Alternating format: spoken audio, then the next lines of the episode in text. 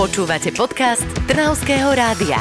Jeden podcast, pestrý obsah. Trnavské rádio.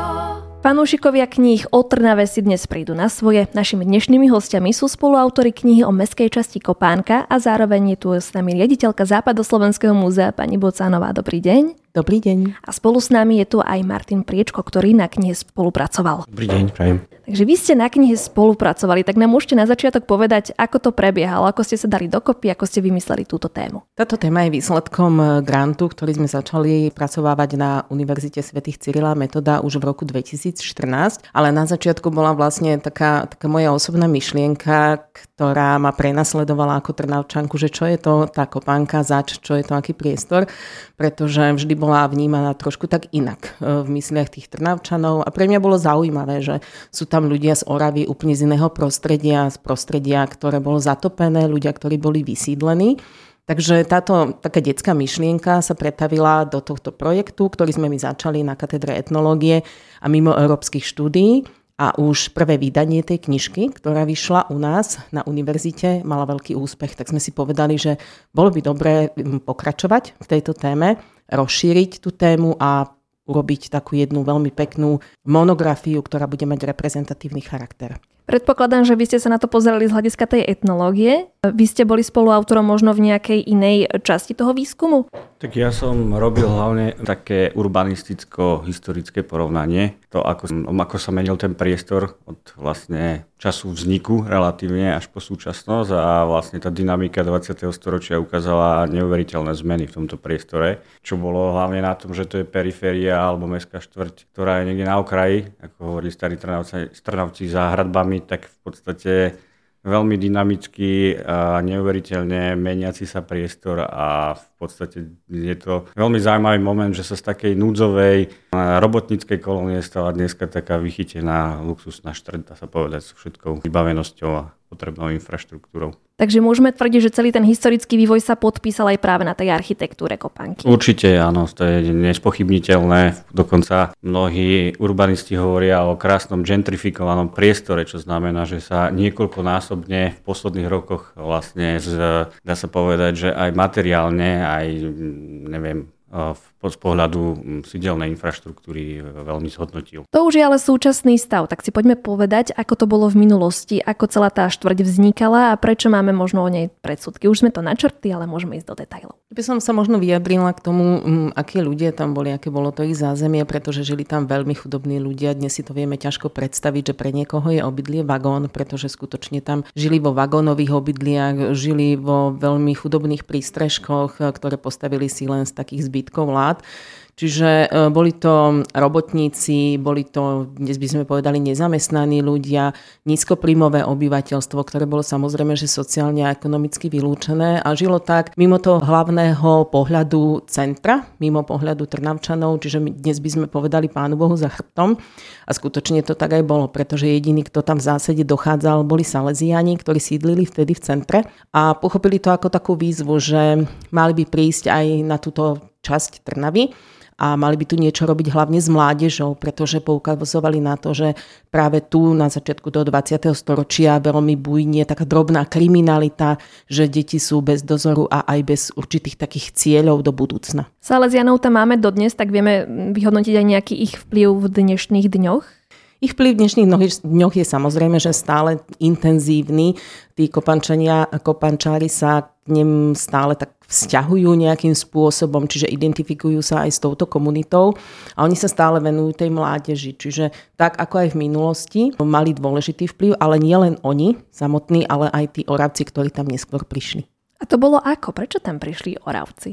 Tak ono to súviselo s nejakou štátou riadenou situáciou, ktorá nastala zhruba v 40 rokoch v súvislosti s budovaním Oravskej príhrady a bolo nutné, všetky tie zatopové oblasti často súvisia s tým, že sa musia e, presídliť nejaké alebo relokovať niektoré časti dedín, ktoré majú byť zatopené v tých údoliach. A tak to bolo aj v tomto prípade, čiže vlastne štát vytipoval nejaké územia, kde sa títo ľudia mali presídliť a jedným z nich bola práve e, časť Kopanky, konkrétne Ustianská ulica, ktorá v podstate dneska sa aj volá Ustianskou a vlastne je to taký, taký monument aj v toho prostredia sídelného, ktorý presne ukazuje, že túto bývajú tí oravci, hoci to samozrejme už dneska nemusí byť pravda, ale dodnes je to taký klasický aj urbanistický prvok, ktorý ukazuje, že je tu niečo nezvyčajné, aj sídelné a teda a malo to súvisť práve s tým, že sa tu presídlili niekoľko rodín teda oravských presídlencov práve z lokality Ústie, ktorá bola šťastí zatopená.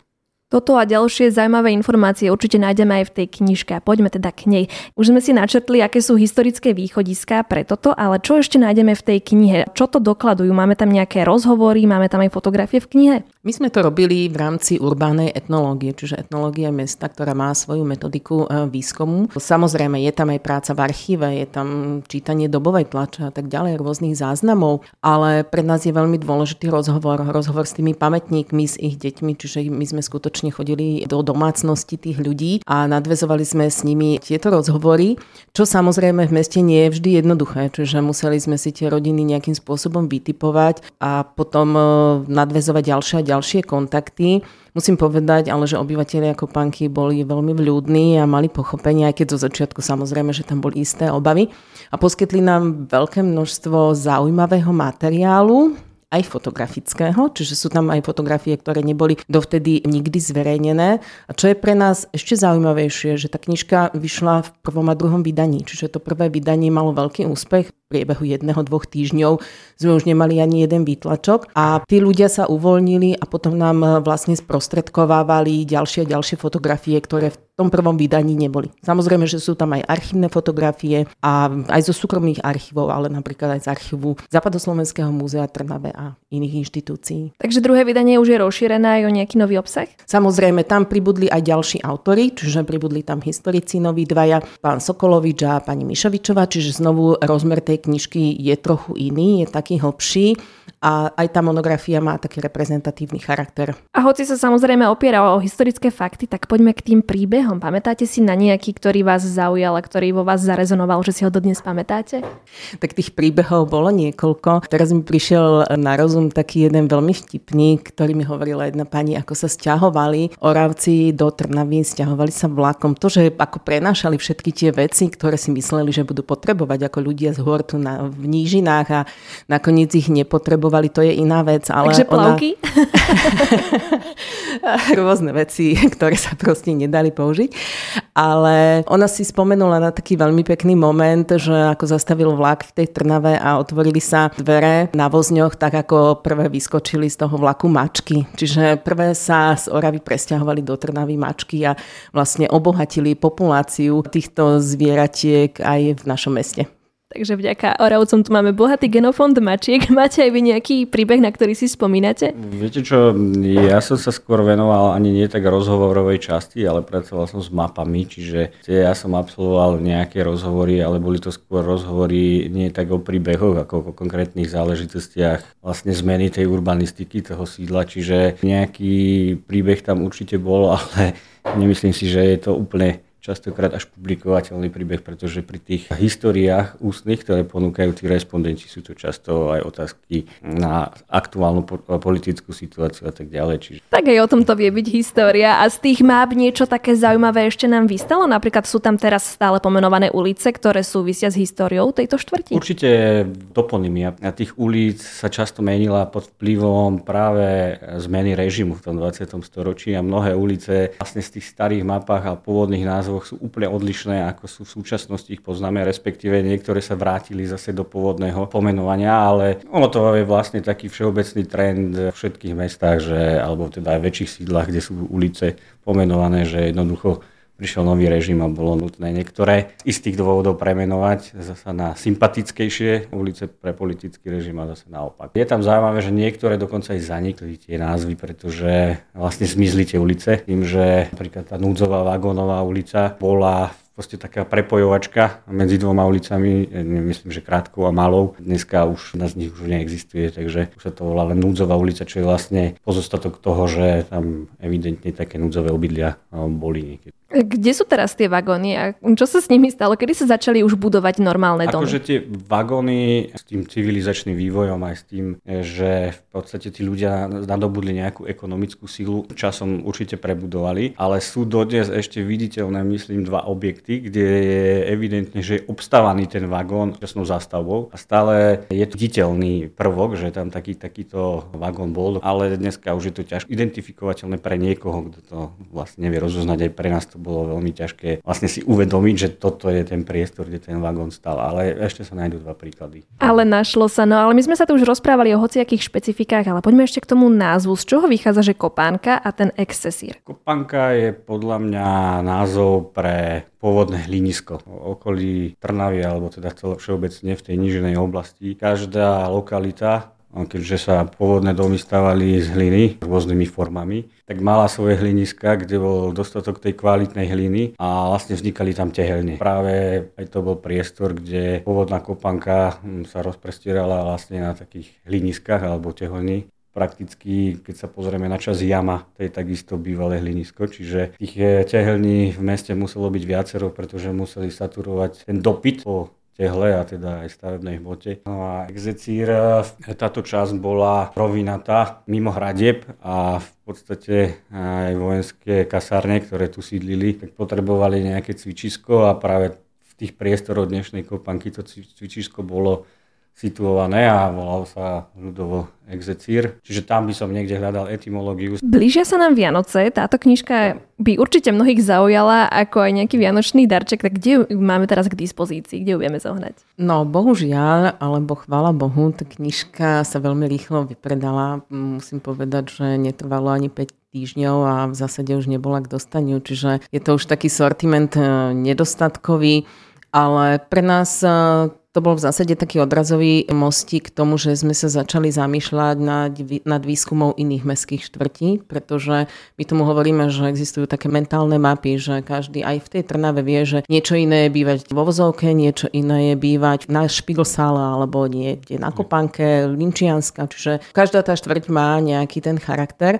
Takže my sme sa rozhodli, že spracujeme aj ďalšie štvrte. Je to samozrejme, že záležitosť nie jedného týždňa, dvoch, že bude to nejaký čas trvať, ale mali sme napríklad v Západoslovenskom múzeu v Trnave konferenciu, ktorá bola venovaná mestu a mestským štvrtiam a už tam zaznel prvý príspevok o Špíglsále, takže ideme aj týmto smerom. A čo je pre nás také veľmi pekné, že oslovili na samotní ľudia, čiže prišla taká výzva, taký impuls aj z dola. Ľudia z mestskej štvrti Bozovka a s tým, že by chceli niečo také ako je Kopánka. Čiže v súčasnosti už prebiehajú také prípravné práce, prvé stretnutia s ľuďmi, ktorí tam vyrastali a ktorí tam formovali tie svoje životy. Že ďalšia v poradí na výskum a bádanie Vozovka, ja dúfam, že v horizonte jedného, dvoch rokov Trnavčanom podarujeme aj túto knižku. Budeme vám určite držať palce. Ja sa ešte spýtam, vy ste dostali v roku 2022 cenu za originálny pohľad na niekdajšiu perifériu Trnavy, teda za túto knižku, o ktorej sa rozprávame o kopánke. Takže možno aj toto vás motivovalo, že naozaj o to je záujem aj v tej odbornej verejnosti, aj v tej bežnej.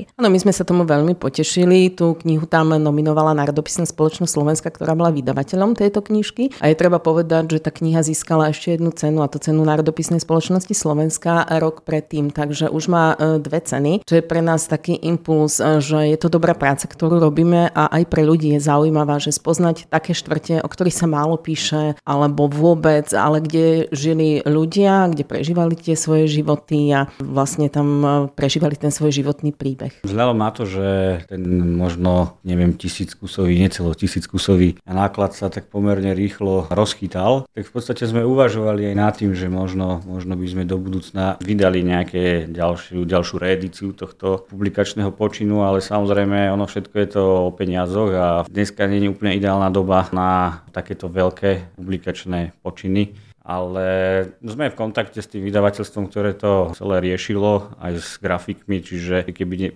prišla nejaká príležitosť nejakej podpory, tak sa tomu vôbec nebraníme a myslím si, že stále by to našlo dosť veľké percento obyvateľov Trnavy, respektíve nielen kopanky, ktorí by mali záujem o túto publikáciu. Trnavčania sú známi ako lokál patrioti, tak háda vám to vidie. Ja vám ďakujem za rozhovor a držíme vám palce aj v rámci rádia. Ďakujem. ďakujem pekne. Počúvali ste podcast Trnavského rádia. www.trnavskeradio.sk euro.sk